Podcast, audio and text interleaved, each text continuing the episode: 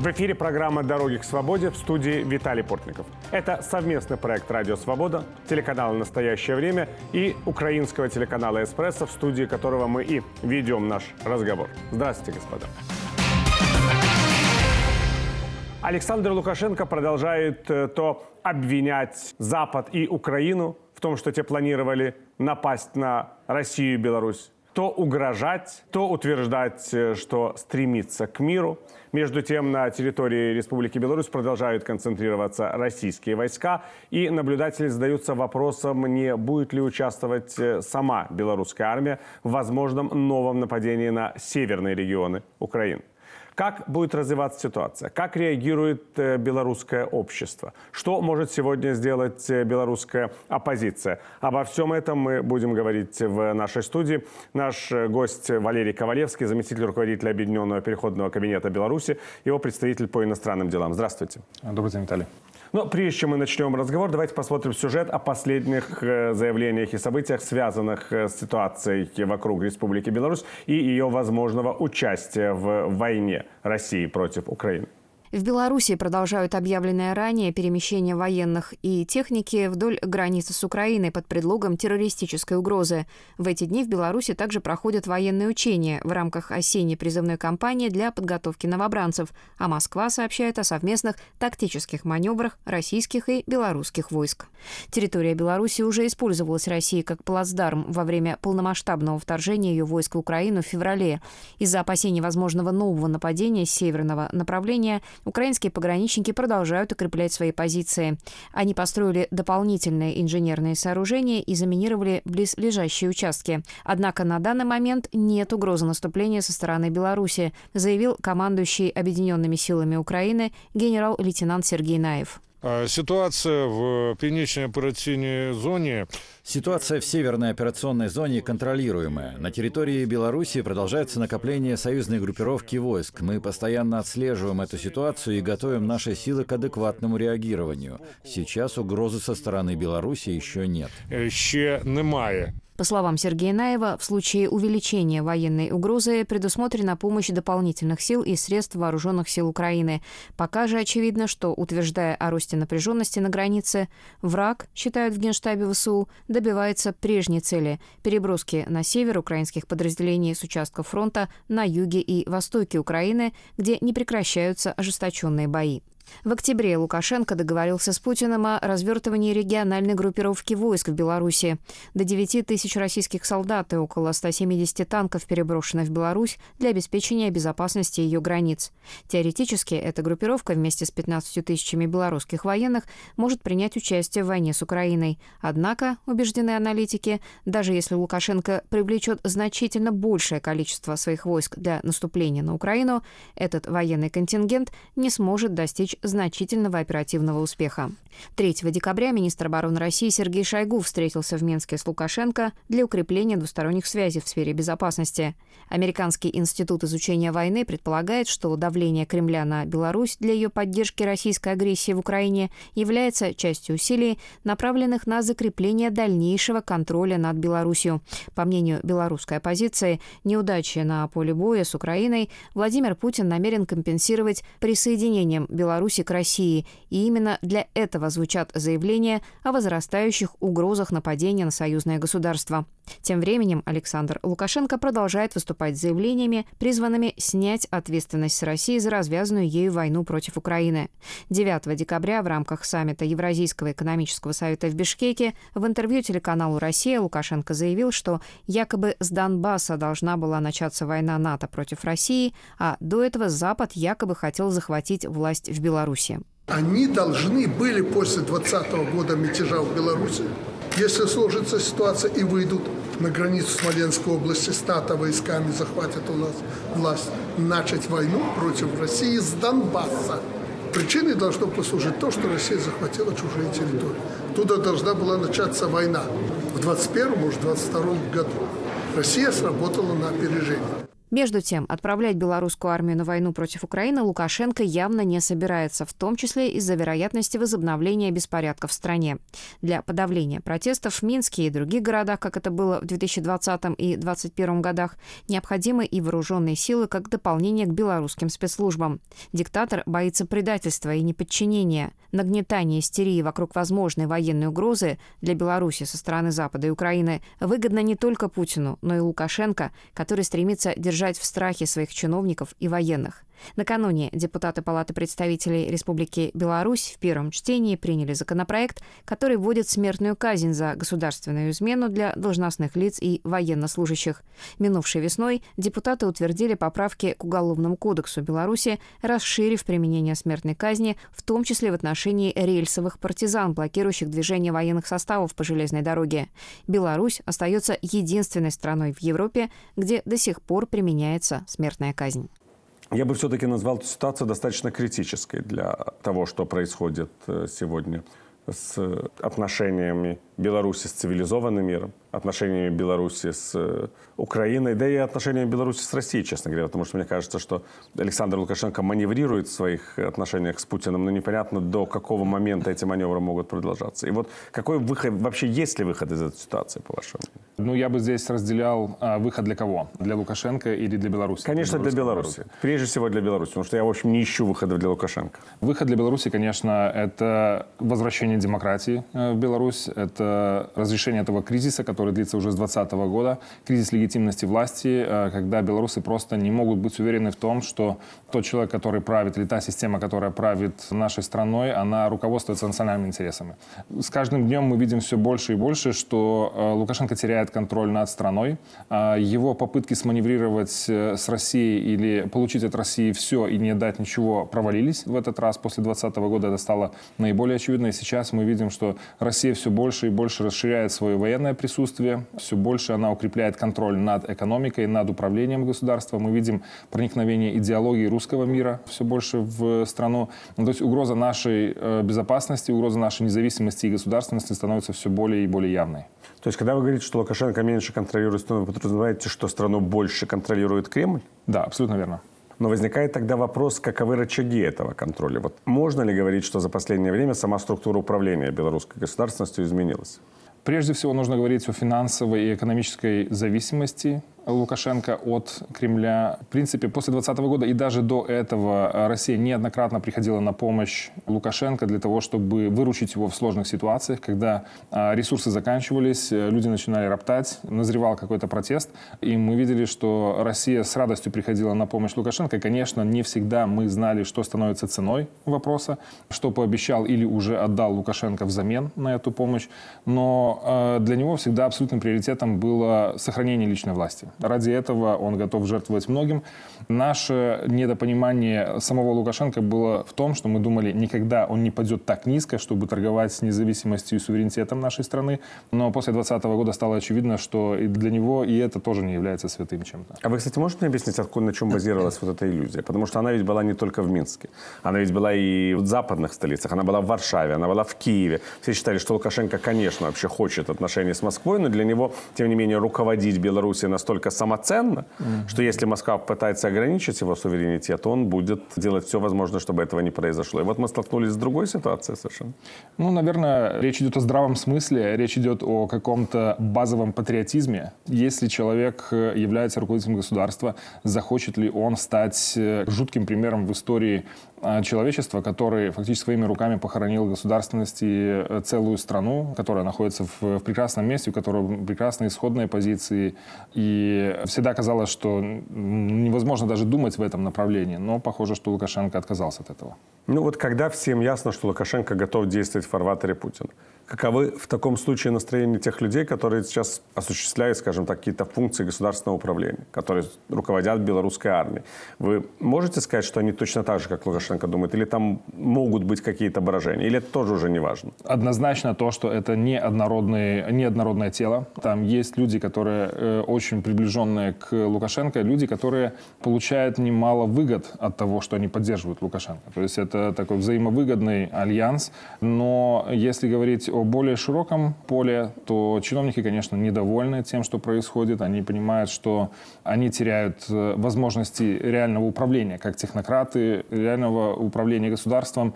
Это касается и Министерства иностранных дел, это касается и военных, э, которые всегда интуитивно как бы, стараются держать дистанцию с политическими процессами, для того, чтобы их не использовали.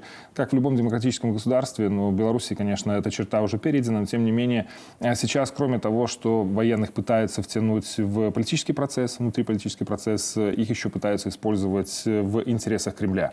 А это уже совсем другая история, когда речь идет о том, чтобы пойти воевать против очень близкой для нас страны за чужие интересы, совершенно непонятными целями и задачами. Хочется понять настроение силового аппарата, потому что по большому счету вот мы видели, что в 2020 году именно силовой аппарат был тем ключевым инструментом, который Лукашенко использовал для подавления протестов. Насколько эти люди вообще готовы сдаться, если угодно, Федеральной службе безопасности или другим российским спецслужбам? Совершенно очевидно, что в той Беларуси, которая будет руководить не Лукашенко и Путин, они будут э, не очень востребованы. Ну, в целом мы исходим из того, что все-таки это граждане Беларуси, и э, долг и обязанность каждого гражданина Беларуси защищать независимость, суверенитет нашего государства. Конечно, силовики в этом смысле оказались э, на передовой политических процессов Беларуси, самого кризиса, их использовали для того, чтобы сохранить для Лукашенко власть. Ну и в то же время эти люди находятся в явно подчиненном положении, они очень уязвимы. То есть, несмотря на то, что мы называем это силовым блоком, эти люди очень слабы. Они слабы э, финансово, они подвержены влиянию, они подвержены манипуляциям со стороны власти, и поэтому ну, нельзя сказать, что они на сегодняшний день совершенно довольны этим, как какие-нибудь опричники в старые времена. Наверняка эти люди на сегодняшний день чувствуют э, то, что происходят какие-то, может быть, даже необратимые процессы, э, и то, что их используют именно для того, чтобы отобрать у Беларуси независимость. Ну, с другой стороны, я вам скажу, вот я хорошо помню, как в Киеве тоже считали, что украинские силовики, по крайней мере, их руководство, понимают ценность независимости. В 2014 году руководители силовых структур всех служб безопасности Украины, Министерства обороны Украины, Генерального штаба, новый командующий Черноморским флотом, все оказались в Москве вот как-то в одночасье? Может быть, вы переоцениваете, так сказать, патриотические какие-то настроения, вообще чувство гражданства этих людей? А, ну, хочется верить в лучшее, конечно, но, опять же, есть элиты, есть верхушка того же силового блока, которые э, однозначно были отобраны таким образом, чтобы они были абсолютно лояльны Лукашенко. В целом, в силовых структурах э, за время правления Лукашенко проводился негативный отбор. Ценилась не профессионализм, не принципиальность, э, не патриотизм, а ценилась лояльность э, Лукашенко, способность выполнять любые приказы. И это, конечно, предопределяет их мышление, их взгляд на ситуацию. Но это еще далеко не, не весь силовой блок. Это не все те люди, которые э, выполняют приказы или формулируют какие-то решения. Вот вы как человек, который работал в государственной структуре Беларуси, видел это изнутри. Вам не кажется, что они просто эти структуры из-за курса Лукашенко, такой многолетнего, по большому счету не развили структуры государственные, остались, если угодно, структурами там, бывшей Советской Республики Союзной. Вот поэтому такое осознание, что люди просто не ощутили, это в разных бывших советских республиках происходило по-разному, но происходило. А здесь не ощутили, что они просто в другом государстве находятся уже. Я бы так не сказал. Все-таки эти символы, эти признаки государства, они присутствуют. Но это, знаете, как на сегодняшний день, то, что мы видим, это как смотреть на яйцо, которое по, всем признакам является яйцом, а внутри там уже совсем не то. То есть оно выедено э, русскими, там сидит Путин, который контролирует все эти процессы. Да, на поверхности мы имеем гимн, флаг, какие-то атрибуты государства. Но на самом деле то, что происходит, это прямая угроза нашей независимости, когда наше государство становится просто какой-то формальной оболочкой, а внутри все решения, которые принимаются, все действия, которые а, выполняются, служат чужим интересам. Фактически мы говорим о том, что воссоздается СССР а, на территории одной Беларуси. Одно или все-таки Россия тоже в этом участвует? А, я имею в виду, если говорить об СССР как и России как правоприемнице СССР, которая продолжает нести эту идею того, что а, близлежащие республики или страны а, на сегодняшний день они должны быть под контролем России. Спасибо. В эфире программа «Дороги к свободе». Это совместный проект «Радио Свобода», телеканала «Настоящее время» и украинского телеканала «Эспрессо». Ведет эту программу Виталий Портников. Мы беседуем с Валерием Ковалевским, заместителем руководителя Объединенного переходного кабинета Беларуси, представителем белорусской оппозиции по иностранным делам. Ну, вот, кстати говоря, я хотел поговорить о, о ситуации, связанной э, прежде всего с нашим пониманием дальнейших действий белорусской оппозиции. Это же еще вопрос легитимности, правда? Потому что, по большому счету, в 2020 году многие западные страны воспринимали Светлану Тихановскую как победительницу президентских выборов. Шли серьезные там разговоры о будущем. Сейчас, спустя вот эти вот годы, совершенно очевидно, что Лукашенко удалось удержать контроль над э, Беларусью, усилить его с помощью Москвы появляются уже и послы, которые вручают верительные грамоты Александру Лукашенко. Да, посол Швейцарской конфедерации, по-моему, это сделала. Да. Если я не ошибаюсь. Вот этот вот вопрос неизбежного признания легитимности тех, кто контролирует страну. Можно ли его приостановить и как он будет развиваться дальше? Да, это очень важный вопрос. И, конечно, а, сам Лукашенко цепляется за эту тему по-настоящему. Для него очень важны признаки этого признания, символичность этого признания.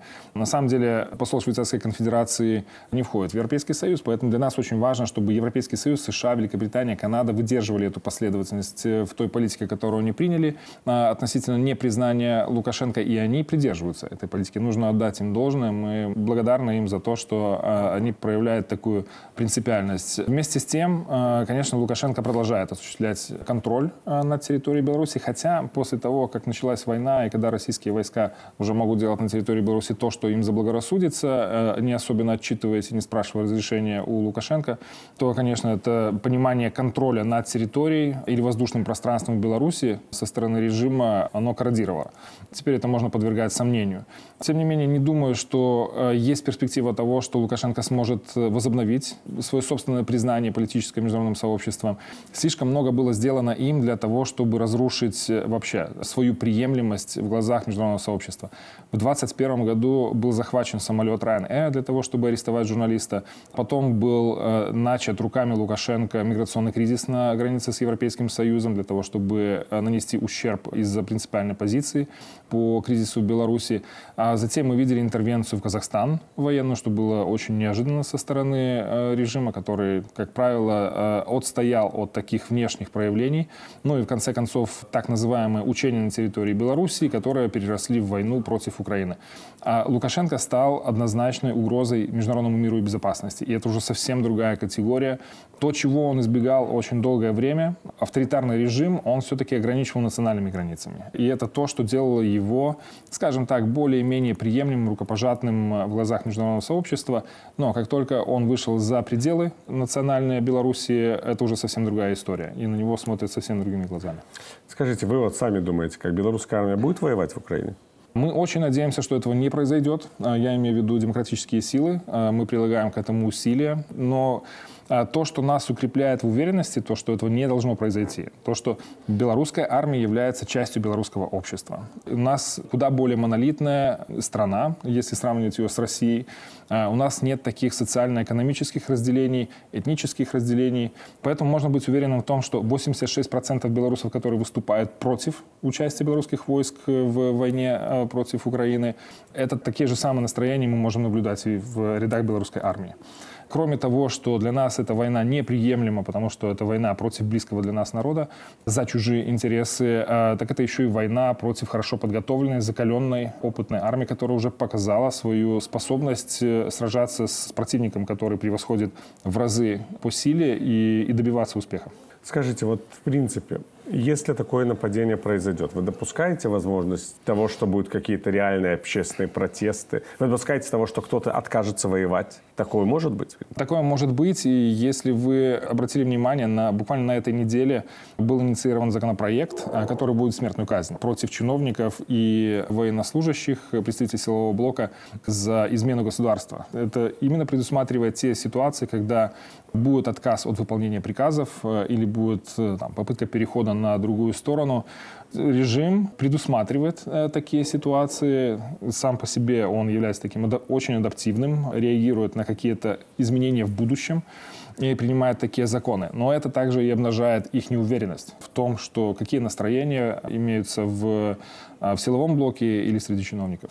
Вот одним из важных таких промежуточных факторов войны, которые Владимир Путин развязал против Украины, стала еще и такая эрозия симпатии между украинцами и белорусами. Чего, кстати, никогда не было, какими бы ни были политические режимы в Украине и в Беларуси за эти десятилетия. Национальных таких вот реальных проблем между народами, они не возникали практически. Было нормальное такое взаимоотношение. Люди с симпатией относились здесь, в Украине, к Беларуси в Беларуси к Украине. Сейчас мы видим, что, ну, понятно, для украинцев это вообще катастрофа, потому что территории Беларуси летают ракеты. Они видят, что нет никаких больших протестов по этому поводу. И это уже создает совершенно отдельную атмосферу и совершенно другие последствия, мне кажется, для будущих белорусско-украинских отношений. Даже не на государственном, а на национальном уровне. Вот вы были во Львове на белорусско-украинском форуме, первом таком форуме, насколько я понимаю, с начала войны.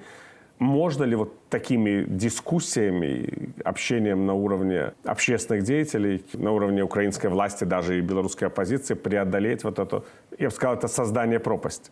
Безусловно, нас очень беспокоит э, эта тенденция, то, что белорусы сейчас воспринимают совсем по-другому э, в Украине. И сделано это не потому, что белорусы выбирали пригласить российские войска на нашу территорию, чтобы атаковать Украину, потому что Лукашенко это сделал не спросив э, белорусский народ, а иногда и подавляя вот эти проявления протеста против э, этой незаконной войны. Э, конечно, нас это беспокоит и сегодня, нас это беспокоит и в будущем. Мы бы очень хотели сохранить эти близкие, очень близкие э, отношения между нашими народами. Э, и в этом смысле я тоже хотел бы сравнить то, что Беларусь очень компактное государство, которое находится рядом с Украиной. И для нас Украина — это естественный сосед, с которым мы давно общаемся, взаимодействуем столетиями, столетиями. То есть с самого начала того, как начали заселяться эти земли, мы постоянно взаимодействовали. В отличие от России, которая на самом деле соприкасается с Украиной очень небольшой своей частью территории. И поэтому понимание у россиян того, что такое Украина, культура, история, э, язык, оно гораздо-гораздо меньше и слабее, чем у белорусов. Для нас это естественный сосед, которого мы очень ценим и должны выстраивать с этим соседом э, нормальные здоровые отношения по всему спектру. Вот эта вот встреча, первый э, форум острожских, как он называется, по имени князей острожских, украинских князей, которые в том числе и отстаивали свободу, независимость белорусских земель а, в Средневековье. Это была попытка разобраться лучше в том, как мы друг друга понимаем, а, все ли мы понимаем, и, может быть, скажем, выявить какие-то а, недостатки, пробелы в наших собственных знаниях друг о друге и заполнить их. Ну и в том числе, конечно, мы хотели бы определить какие-то шаги на будущее, что мы вместе могли бы сделать, чтобы преодолевать вызовы сегодняшнего дня, именно не допустить вторжения белорусских войск или российских войск с нашей территории в Украину, но и решить проблему сегодняшнего дня, но и подумать о том, как будет выглядеть наше сотрудничество, наши отношения после того, как закончится война. Но ведь встречи Владимира Зеленского со Светланой Тихановской никогда, насколько я понимаю, не было. До сегодняшнего дня такой прямой двухсторонней встречи никогда не было. Хотя у них были какие-то контакты, они были на одних мероприятиях, они здоровались. А, но говорить о том, что это был полноценный какой-то двусторонний контакт, разговор, такого не было. И мы понимаем, почему на сегодняшний день это не самая, а, может быть, и лучшая идея, или не самое подходящее время для этого. Все-таки Украина думает о том, а, чтобы, скажем, не допустить ухудшения ситуации. А та война, которую приходится вести, она достаточно тяжелая на юго-востоке страны. Открывать новый фронт или создавать какие-то условия, которые могут привести к такой ситуации, на которые будут восприняты как провокация, какая-то, мы понимаем, что ставки очень высокие. Мы со своей стороны с пониманием относимся к этому, знаем, что рано или поздно а, мы к этому придем. Но вместо того, чтобы э, ждать контактов на самом высоком политическом уровне, которые а, откроют нам двери куда-то, мы можем все это время работать над выстраиванием отношений на рабочем уровне. А, таких тем очень много, то, чем мы могли бы быть друг другу полезны. Потому что те, те два кризиса, с которыми нам приходится справляться, это внутриполитический кризис в Беларуси, это война России и Лукашенко против э, Украины, мы можем более эффективно с ними справляться, если мы будем делать это вместе. Скажите, вот что происходит сейчас с теми белорусами, которым пришлось покинуть э, страну, переселиться в другие государства после 2020 года? Почему я спрашиваю? Потому что после начала войны сложилось такое ощущение, что сейчас вот у белорусских граждан непростое время, потому что их воспринимают как граждан страны, которые участвуют в агрессии против Украины, со всеми вытекающими отсюда последствиями, причем это и в Украине заметно, и в странах Европейского Союза. Как эта ситуация вообще развивается и что вы можете для этих людей сделать?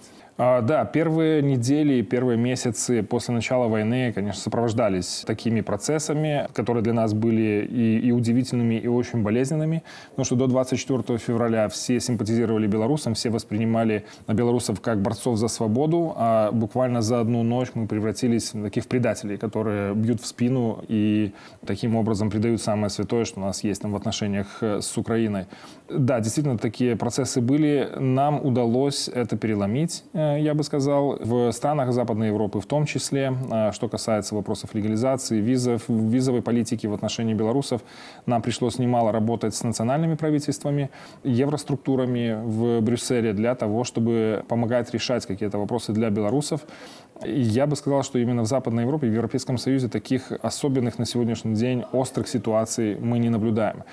Да, в Украине ситуация немного отличается, но, скажем, это скорее касается вопросов а, продления ВНЖ, а, временного места жительства а, для белорусов.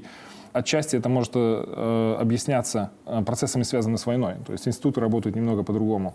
Отчасти правоприменительная практика, могут быть какие-то ситуации на уровне исполнительной, но в целом политика не поменялась э, в отношении белорусов на сегодняшний день.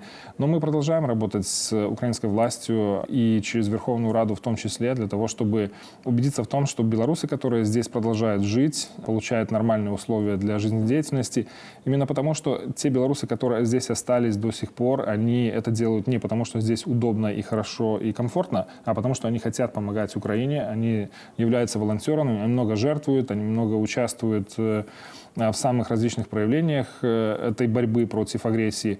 И эти люди просто хотят здесь быть. Они хотят быть вместе с украинским народом, и они заслуживают того, чтобы поддержать их на этом пути. Спасибо. Желаю удачи и будем надеяться, что мы все-таки увидим мир и на украинской земле, и окончание этой войны, и то, что Беларусь не станет еще одной, так сказать, территорией эскалации. И уж тем более территорией, с которой опять на украинскую землю придет война. Мы говорили с белорусским оппозиционным политиком, заместителем руководителя Объединенного переходного кабинета Беларуси, представителем по иностранным делам Валерием Ковалевским в программе «Дороги к свободе». Программу можно слушать в нашем радиоэфире, смотреть на телеканале «Настоящее время». Провел эту программу для вас Виталий Портников. Я прощаюсь с вами, господа. До следующих встреч. Мира вам.